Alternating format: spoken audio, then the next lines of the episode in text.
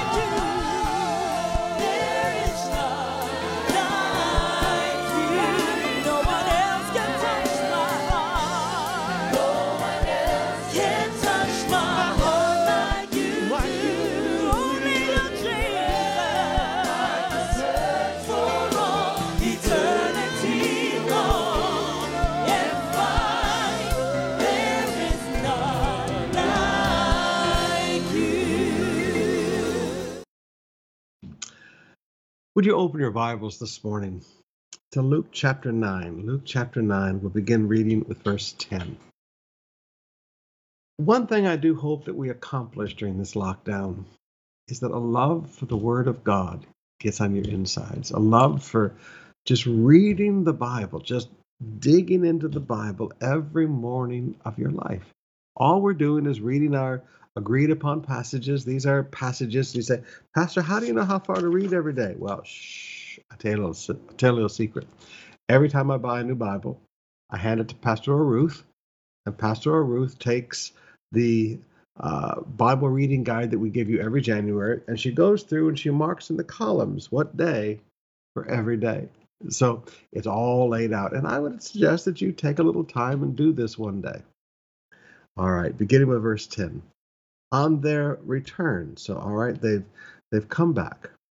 The apostles told him they've just come back from their first training trip together. They've each one of them has gone out two by twos and they've preached the gospel and they've healed the sick. And on their return, they come back from their independent training missions. The apostles told him, Jesus, all they had done. So accountability takes place. And he took them and withdrew to a town called Bethsaida. Now, there's something that I want you to notice here. They'd finished a project together. This is their first time of going out on their own. Before, they'd always followed Jesus around, and Jesus had carried the load. Jesus had done the preaching, Jesus had done the praying, and they were just there to support him. Now they went out and they had to carry the load. They had the pressure. They had to do the speaking. They had to do the laying on of hands of the sick and casting out demons. They had to do all of that. Now, when they come back, two things occur. First, they report, they show their accountability. And then, second, Jesus takes them away for a little rest to the city, to a town called Bethsaida. Now, notice a time to rest follows a great project, but it also follows accountability.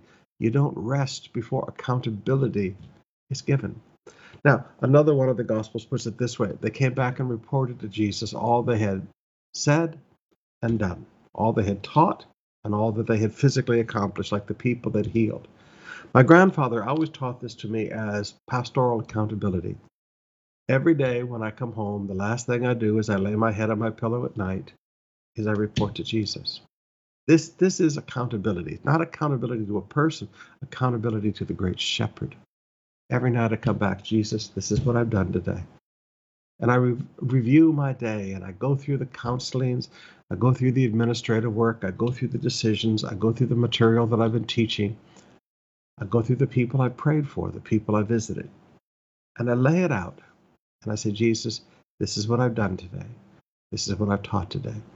Accountability is very important to keep your heart in the right place. If you wonder why people get arrogant egos and, and get out of line, the Bible says, when you were little in your own eyes, I could use you. When you were little, when you were small in your own eyes, I could use you. As long as you're maintaining that accountability to the great shepherd. Now, listen to me, leaders. Listen to me, pastors that are listening. As long as you maintain that accountability to the great shepherd, remembering that you're an under shepherd and that you are accountable, it's amazing. Your heart just stays right. I didn't say you're perfect, but your heart stays right. He took them and withdrew apart to a town called Bethsaida. Now, Bethsaida is up there on that northern tip of the Sea of Galilee, closer to Lebanon, closer to um, uh, Caesarea Philippi. And if you go there today, in fact, we don't take tour buses there because there's not much to see yet. They have found the city. They've done some of the excavation. You can walk down the street. Uh, but it looks like it's a far way away from the Sea of Galilee. Because in those days, the, the little rivers that came down, especially during rainy season, the little rivers that came down formed a lagoon right there by Bethsaida. And the boats would come up from the Sea of Galilee into that lagoon. It was a perfect little fishing village. But over the centuries, of course, silt coming down from those little rivers during rainy season and the decrease in the height of the Sea of Galilee combined Bethsaida now looks like it's, you know, a couple of kilometers away from the Sea of Galilee. But it is an out of the way place then and today. When the crowds learned it, they followed him and welcomed him, and he welcomed them, and spoke to them of the kingdom of God and cured those who needed healing. Now, notice, uh, when the crowds came, Jesus never pushed anybody away. That, that's just not who Jesus is. Jesus never pushed anybody away. He always welcomed the crowds. Now, leaders, I know we get tired, but when people need us, we should never push them away. He welcomed them. And notice he didn't welcome them and just say, all right, let's kumasta, let's have a party, let's fellowship together. Jesus was always spiritually productive in people's lives. Now, when I was a young pastor, I thought, Jesus, I can't do this. I don't know how to be charismatic. I don't know how to go to a party. I, I, I, I'm, I, I don't know how to socialize. I don't know how to do that kind of thing, and I'm not good at this this being popular thing. So I, how can I be a pastor? And when I came across this verse and realized every time people came to Jesus, he didn't just sit around and entertain people and hold court, so to speak, and and you know, try to be popular with everybody. He he was not a good, you know, conversationalist smoozer. Smoozer means just talking, and he wasn't good at that. Every time people gathered around him, he was spiritually productive. He spoke to them of the kingdom of God and cured those who needed healing. I thought, Jesus, okay, I can do that. This is something I can do, Jesus. I, I, I can, I can have a purpose when I get around the people. I don't know how to be popular and and, sh- and just, you know, party with people and make small talk and make everybody like me and laugh and tell jokes. But I, I can be spiritually productive with the people. So this is one of those verses in the Bible that really helped me as a baby pastor. Now the day began to wear away, and, the, and some of you, I'm saying that today because eh, you're like me. You're kind of shy. You, you'd rather be doing something than trying to sit around and work a room and be popular and get everybody to like you. And you, you, you and I, we're not influencers like the world calls an influencer. But, but I can be an influencer for the kingdom. I, I can I can be spiritually productive, and so can you. So shyness is not an excuse to not do the ministry. Pastor, I'm not good at parties and stuff. I don't think Jesus was either. Now the day, day began to wear away. In other words, you know, the day passed. And the twelve came and said to him, Send the crowd away to go away into the surrounding villages and countryside and find lodging and get provisions. For we're here in a desolate place. Now it is true, even in Jesus' day, that area up there wasn't close to anything else. But he said to them, You give them something to eat. And they said, We have no more than five loaves and two fish, unless we are to go and buy food for all these people. Now, the fact that they even suggest that shows that funds were available. Have you ever thought about that? I put a question mark for several years in my Bible, and it just dawned on me. The fact that they would suggest to go and buy food for all those people means that they did have funds available. Jesus didn't walk around in poverty. But there were about 5,000 men. Do you realize how much money that would take? And he said to his disciples, Have them sit down in groups of about 50. And they did so. And he had all of them sit down. I said, Pastor, why did he always have people do this? Every time he fed the multitudes, he had them organized first. Have you ever tried to give out food to people? It can get very chaotic. Jesus likes order and discipline. And they did so and had them all sit down. And taking the five loaves and two fish, he looked up to heaven and said blessings over them. Do you remember Brother John talking the other night how when you look up toward heaven, it changes your perspective? I like that. He looked up to heaven. Got to remember where you come from. And said a blessing over them. Then he broke the loaves and gave them to the disciples to set before the crowd. Now notice, Jesus didn't pass out the food. He gave the food to the twelve, and the twelve gave the food out to everybody else. And they all ate and were satisfied. And what was left over was picked up, twelve baskets of broken pieces. Now, a couple of things I want you to notice here. Whatever God provides, He provides in abundance. He doesn't provide just enough. He always provides an abundance. Now, what you do with that bun- abundance is very, very important. Now, please, I'm going to say this. I don't want you to feel condemned. I don't want you to feel like I'm criticizing you. But some of you are having a financial need right now because when God gave you an abundance, you then wasted it. Sometimes when we ask God to provide, He gives us an abundance. And then we need to pick it up. Picking it up means you're saving it, you're, you're setting it away to store to be used. Now, we can't change the past, but we can change the future.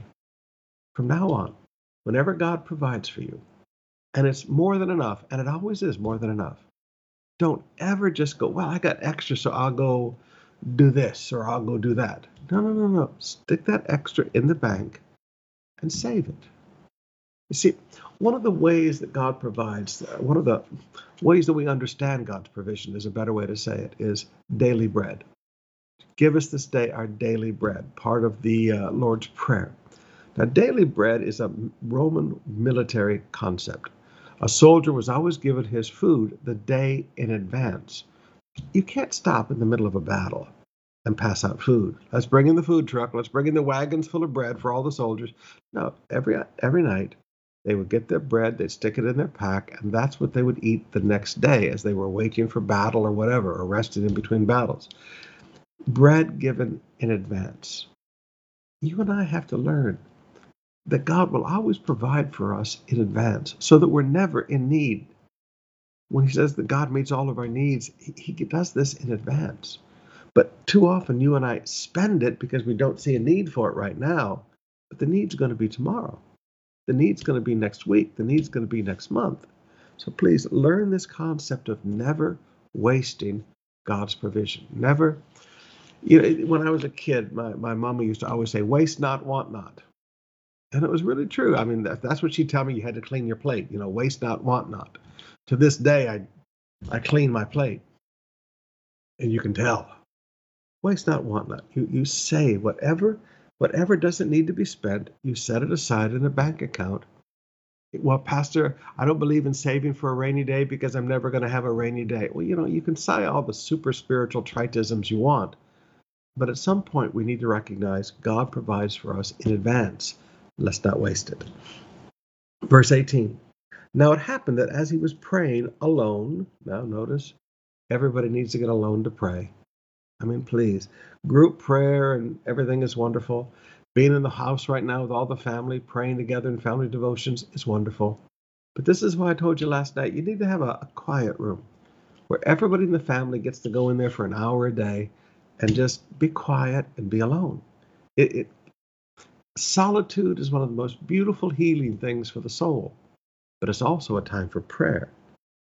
Now it happened as he was praying alone, the disciples were with him, and he asked them, Who do the crowd say that I am? And they answered, John the Baptist, and others, Elijah, and others, one of the prophets of old has risen. Then he said to them, But who do you say that I am? And Peter answered, The Christ of God. And he strictly charged them and commanded them to tell this to no one. Amazing. He didn't want anybody to be told this. Then he said, The Son of Man must suffer, not may, must suffer many things and be rejected by the elders and the chief priests and the scribes and be killed, and on the third day be raised. Now, I want you to notice with me something that you're going to see if you read the Gospels carefully. Not only did Jesus always tell them this is this is the end game. Okay, let me tell you about the end game, so that they wouldn't be discouraged. He also told them about resurrection. now, why the apostles were so discouraged after his death your friend has died. This I understand. But every time he talked about his death, he also talked about the third day. It is amazing to me how pain and suffering and hurt and discouragement makes you forget good news. Now, there's the principle. Hard times make you forget good promises. There's something about hard times that just it gets you so focused that you forget the promise. Yeah, he said, I'm going to suffer and die. But now, here's the promise. On the third day, I'm going to rise again. Some of you right now, it's a little hard. Some of you, especially that are no work, no pay, you're you're wondering about tomorrow. Tomorrow's going to be just fine. God's going to take care of you. Don't allow the suffering and the discouragement of today to cause you to forget the promises of God. Then he continues in verse 29 And he said to, to all, If anyone would come after me, let him deny himself, take up his cross daily, and follow me. For whoever would lose his life, save his life, will lose it, and whoever loses his life for my sake will save it. For what does it profit a man if he gains the whole world and loses or forfeits himself? Now, back up this up just a little bit if you're going to be a Christian, this is what God expects of you. I mean, this, these, you say, what, what does God expect of me, Pastor, as a Christian? This is what he expects. He said, deny yourself. You know what? There's a lot of things that we have the right to, but we deny ourselves. Paul said, listen, don't we have the right to take a believing wife like Peter and the others? We have to deny ourselves. There are those of us in the ministry but there are those of us as Christians. God has asked us to do some things. And in order to do them, we have to deny ourselves. And we take up his cross, not not not Jesus' cross, our own cross. The cross was Jesus' destiny, what God expected from him, the will of God for him. What is the will of God for your life? Now, you're, you're never going to be able to take up his plan for your life until you deny yourself. Deny yourself, then you can pick up his plan for your life. And then follow Jesus. Follow me. But isn't that exactly what he told the rich young ruler? He said, Sell all that you have, give it to the poor. Deny yourself. Come follow me. You are never going to be able to follow Jesus in this world unless you follow the steps. First, you deny yourself. You say, I know this is what I want. I know these were my dreams. But I take all of that and I set it aside. I want to take up God's will, God's plan for my life. And when you do those two things, following Jesus is not difficult. For whoever is ashamed of me and my words, of him will the Son of Man be ashamed when he comes in his glory and the glory of his Father and of the holy angels. I don't ever want to be ashamed of Jesus. I don't ever want to be ashamed of his words.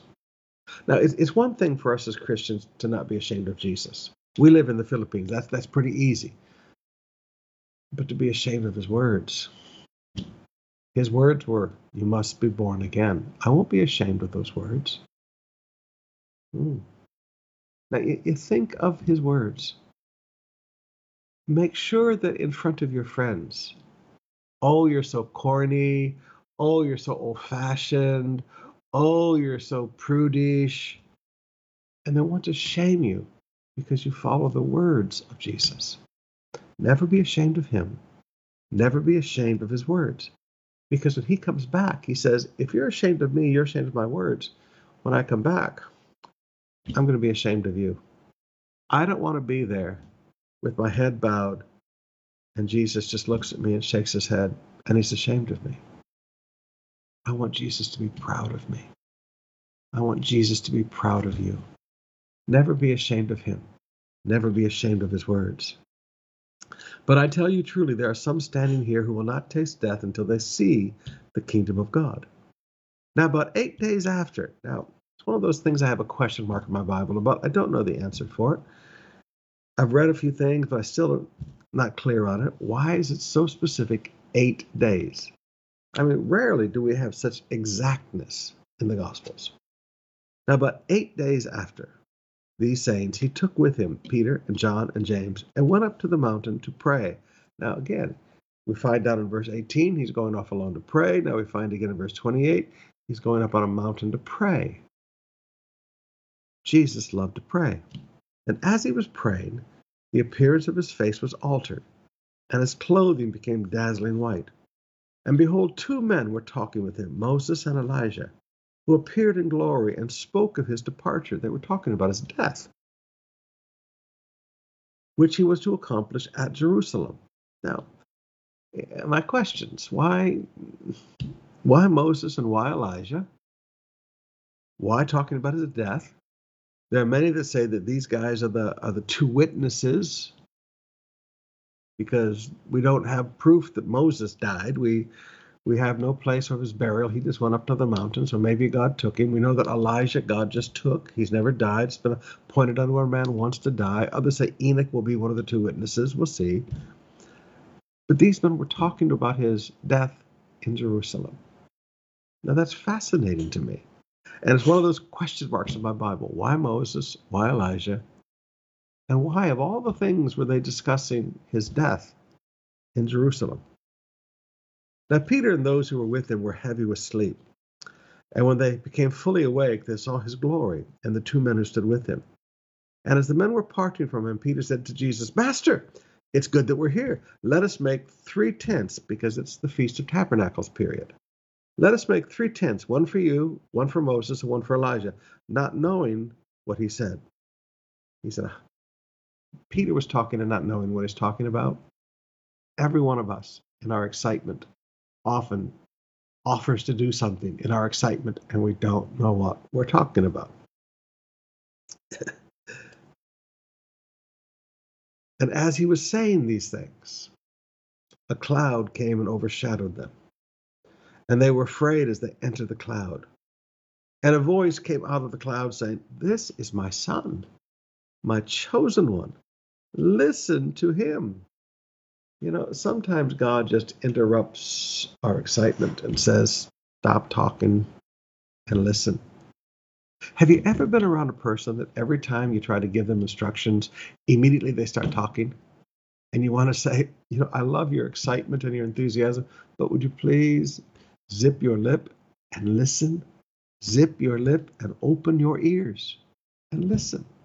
And this is what God was saying to, to these men Hey, guys, this is my son, my chosen one. Stop being so enthusiastic and wanting to do something and listen. Listen to him. Now, brothers and sisters, if, if you're like me, and most of you are, we're, we're people of action. We want to do something. We we see something that we've never seen before and we want to get involved and we want to do something. Sometimes there's a spiritual discipline called listening when, in all of our excitement and enthusiasm, we should just sit still and listen. And when the voice had spoken, Jesus was found alone. And they kept silent and told no one in those days anything of what they had seen. This story did not come out until after the death and resurrection of Jesus. What a beautiful, beautiful truth. Ah, brothers and sisters, every morning as we read, there's so much truth in every place. All right, let's open up our hearts and worship again.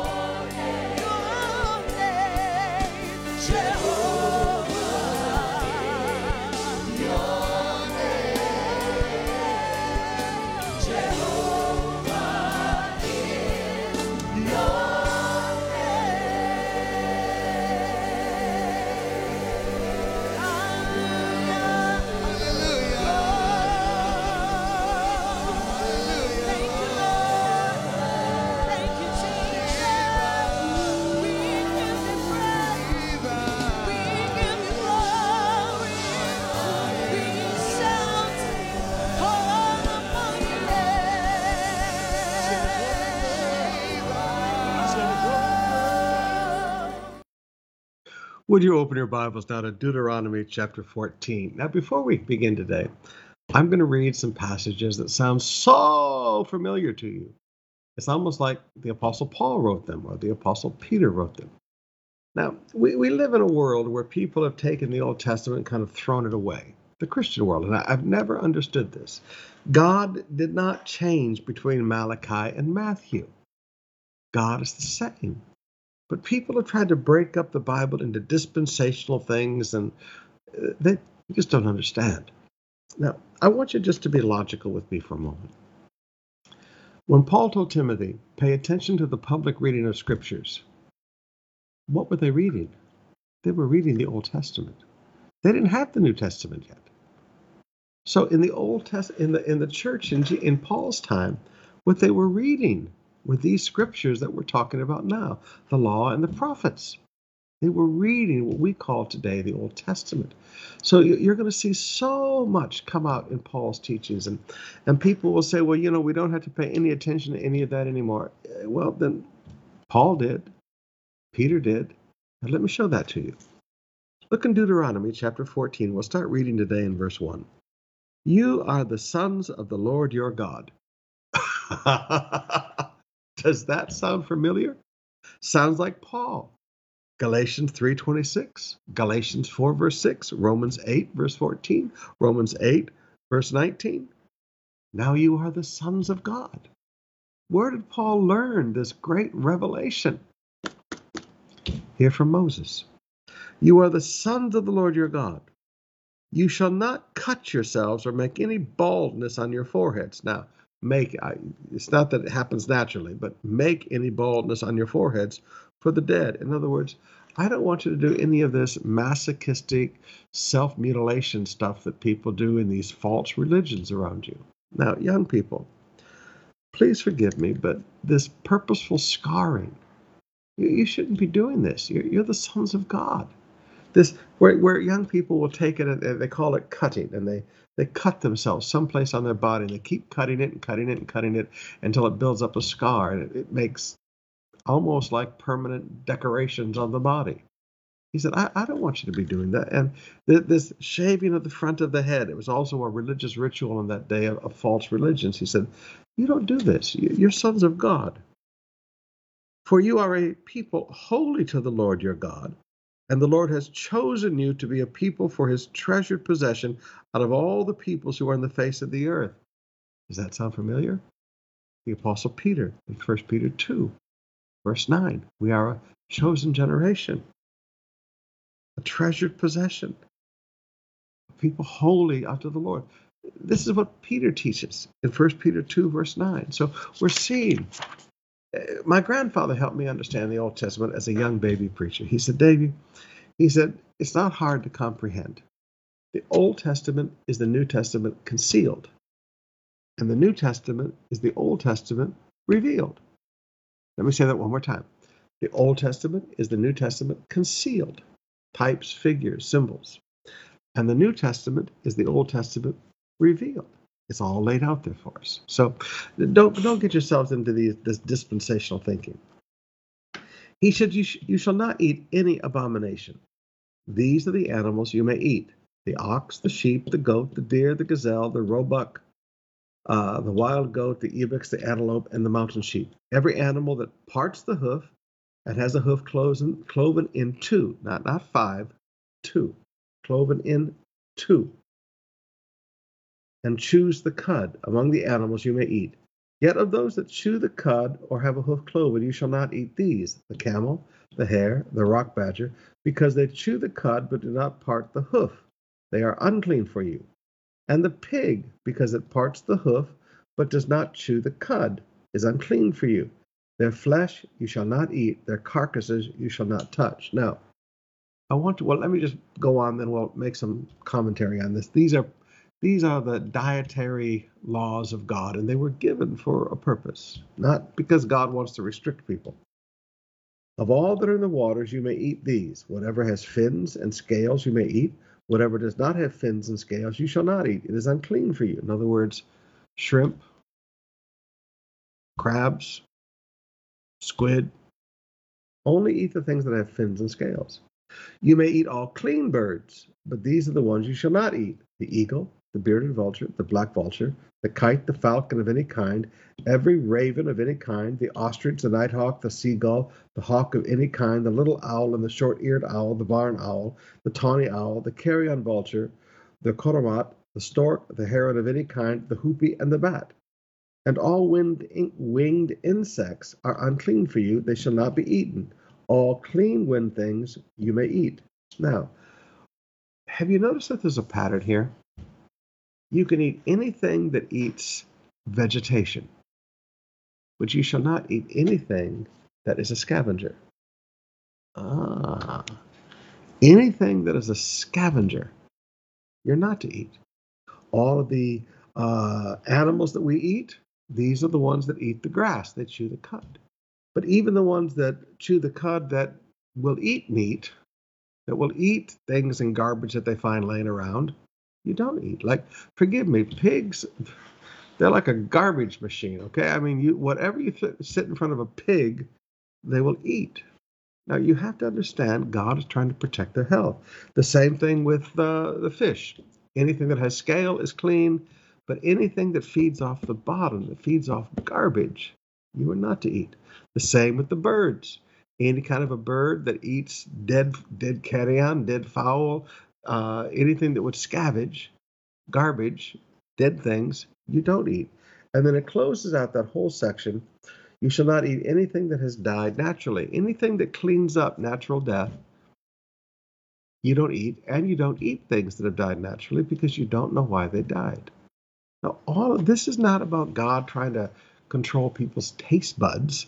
This is God saying, I'm trying to protect the health. I'm trying to stop pestilence from coming in among the people. You shall not eat anything that has died naturally. He said, You don't know why it died. You may give it to the sojourner, somebody who's passing through, who is within your towns, that he may eat it, or you may sell it to a foreigner. For you are a people holy to the Lord. Now, again, I want you to see yes, Jesus had declared all foods clean.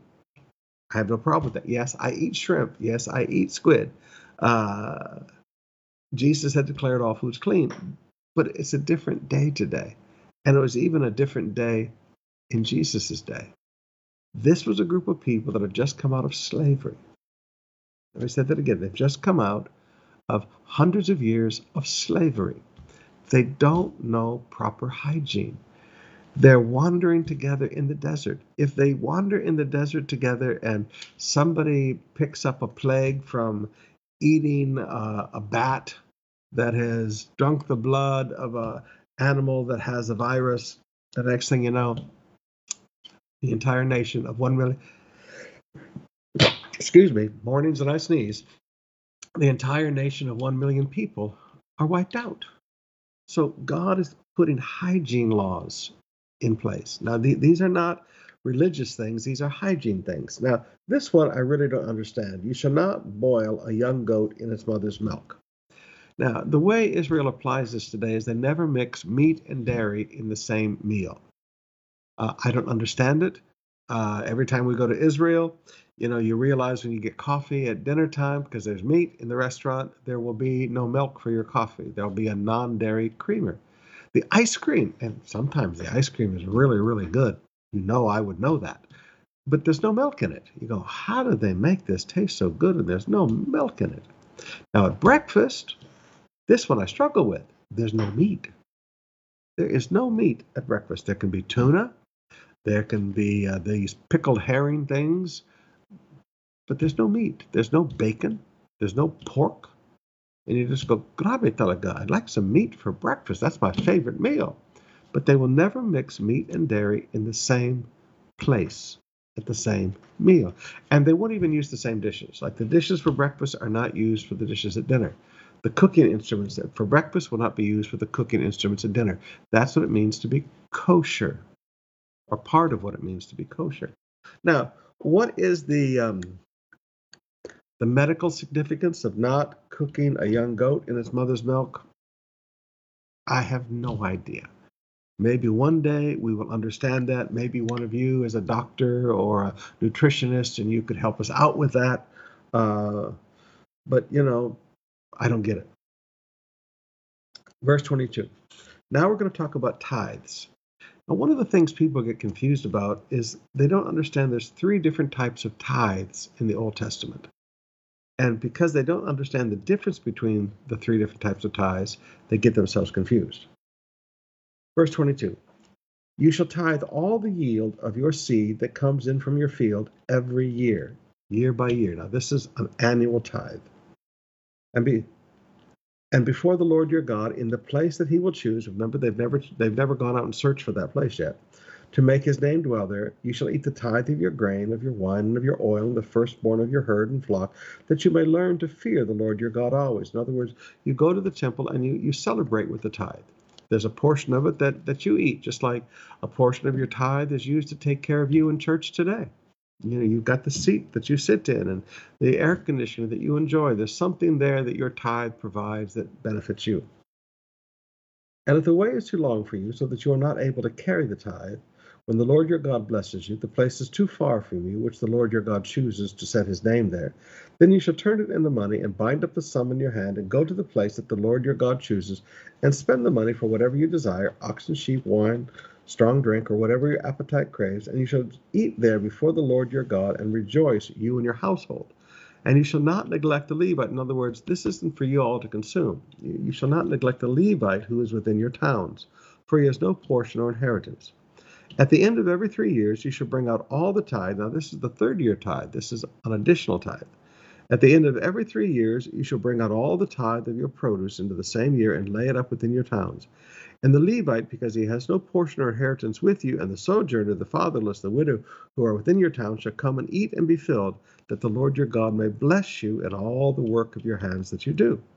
Chapter 15, verse 1.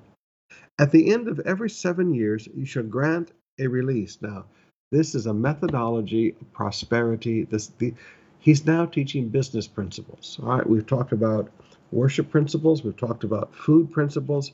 Now we talk about business principles. God laid out an economic model for the people of Israel. At the end of every seven years, you shall grant a release. And this is the manner of the release.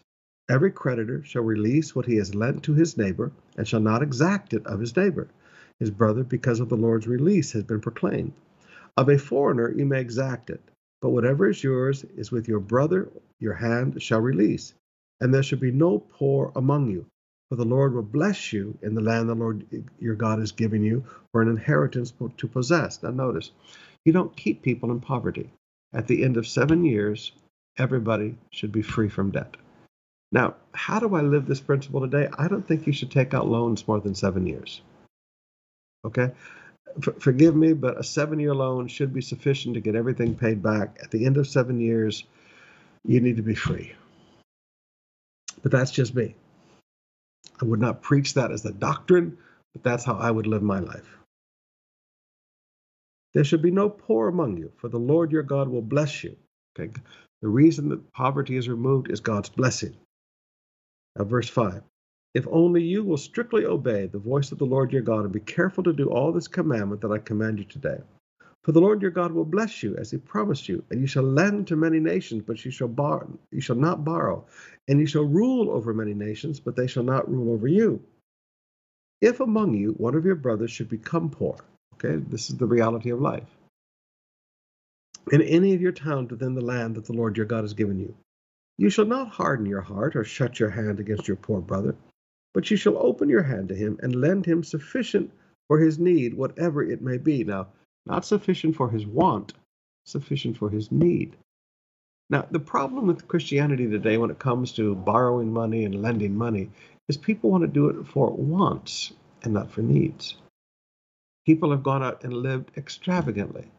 Like I had a family come to me and they said, Pastor Sumrall, can we borrow some money? And I said, But you just got back from a trip. You've been to Tokyo this year. You've been to Singapore this year with your family. Yes, but, but Pastor, we can't pay these bills.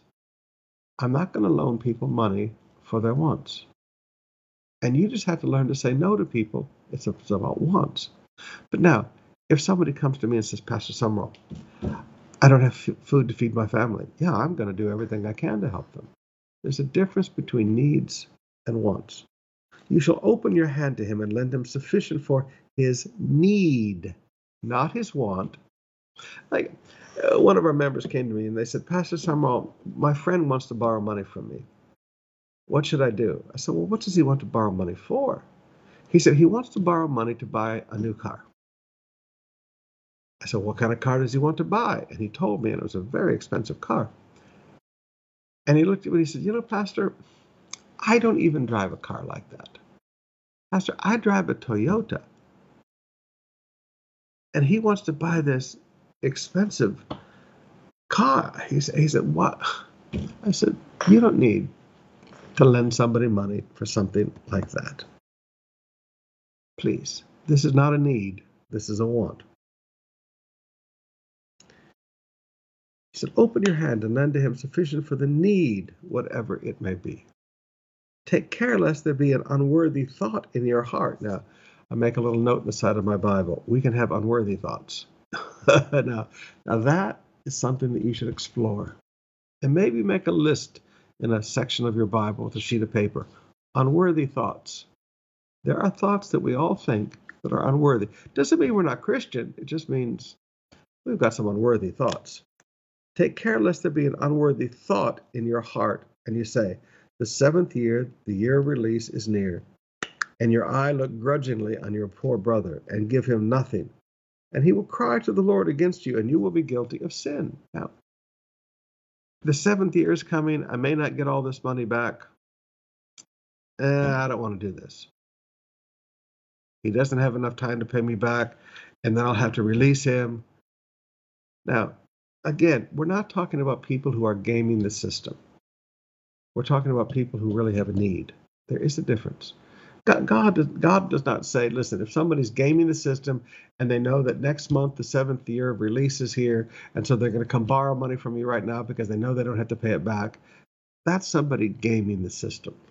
This is not gaming the system. This is somebody who really has a need. For this is what the Lord, and you will be guilty of sin, verse 10. You shall give to him freely, and your heart shall not be grudgingly when you give to him, because for this the Lord your God will bless you in all the work and in all you undertake. That's beautiful. When, when I lend freely and may not even get it back, God will bless me. I like that. For there will never cease to be poor in the land. Wow. That's what God says. Jesus said, The poor you have with you always. Therefore I command you, you shall open wide your hand to your brother, to the needy, and to the poor in your land. Now, again, we're not talking about people gaming the system. We're not talking about people wanting to be extravagant and buy, you know, Louis Vuitton bags while they can't even pay their debts. Okay, we're, we're not talking about that.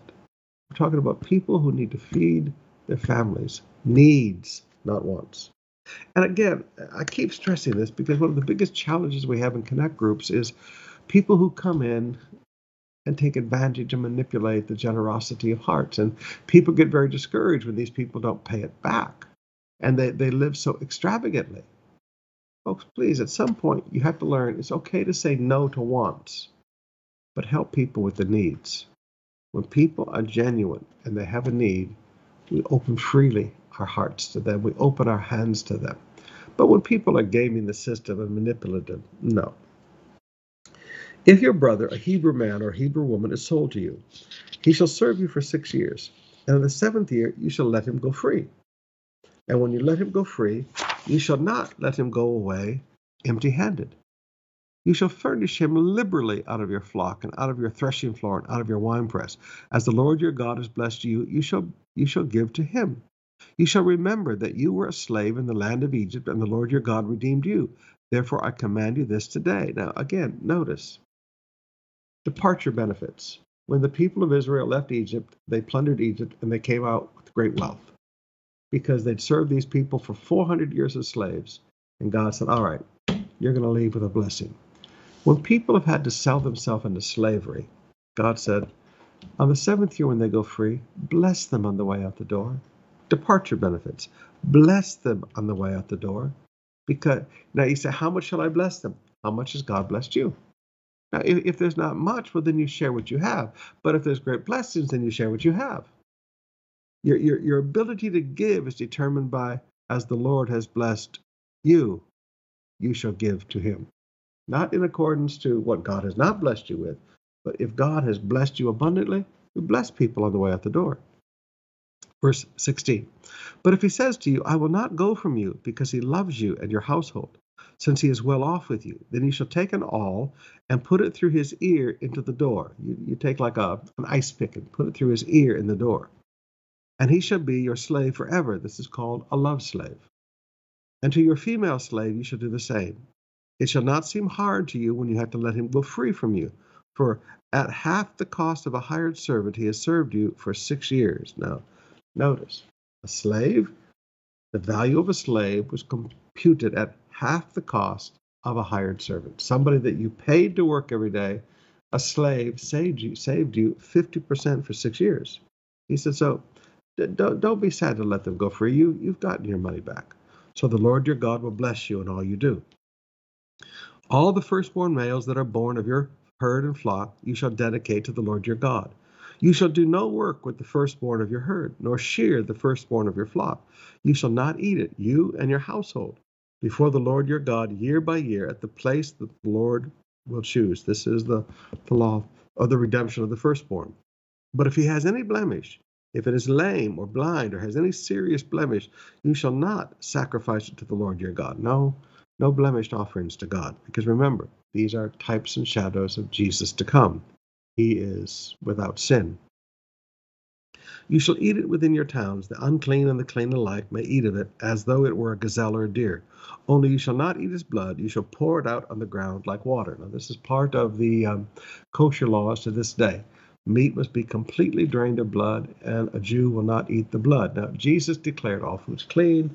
Uh, this I understand today. But again, part of this is when blood blood goes really bad in a corpse really quick and diseases are spread. Again these are dietary laws. So understand god is not trying to make anybody's life difficult. He's just teaching them this is how to live healthy. Now we've gone a little long today because i wanted to finish the passage today. I pray this is helping you. Now reading through deuteronomy is a little bit of a trudge. In a few more days, we'll get over to Joshua, and life gets a little bit more fun in Joshua as we read the great stories of faith. But we need to read the whole Bible. Because as you read the whole Bible, things begin to fit together. And you break out of these little sloganized Christianity that dispensational theology brings about, and you begin to see you begin to see God as God. Father, let your hand rest upon your people today in every home in every home, Father. Fill it with your presence. Surround them with your love. And let that love that surrounds them be a shield to them and protect them today. In Jesus' name, amen. God bless you. We'll see you tonight, 7 o'clock.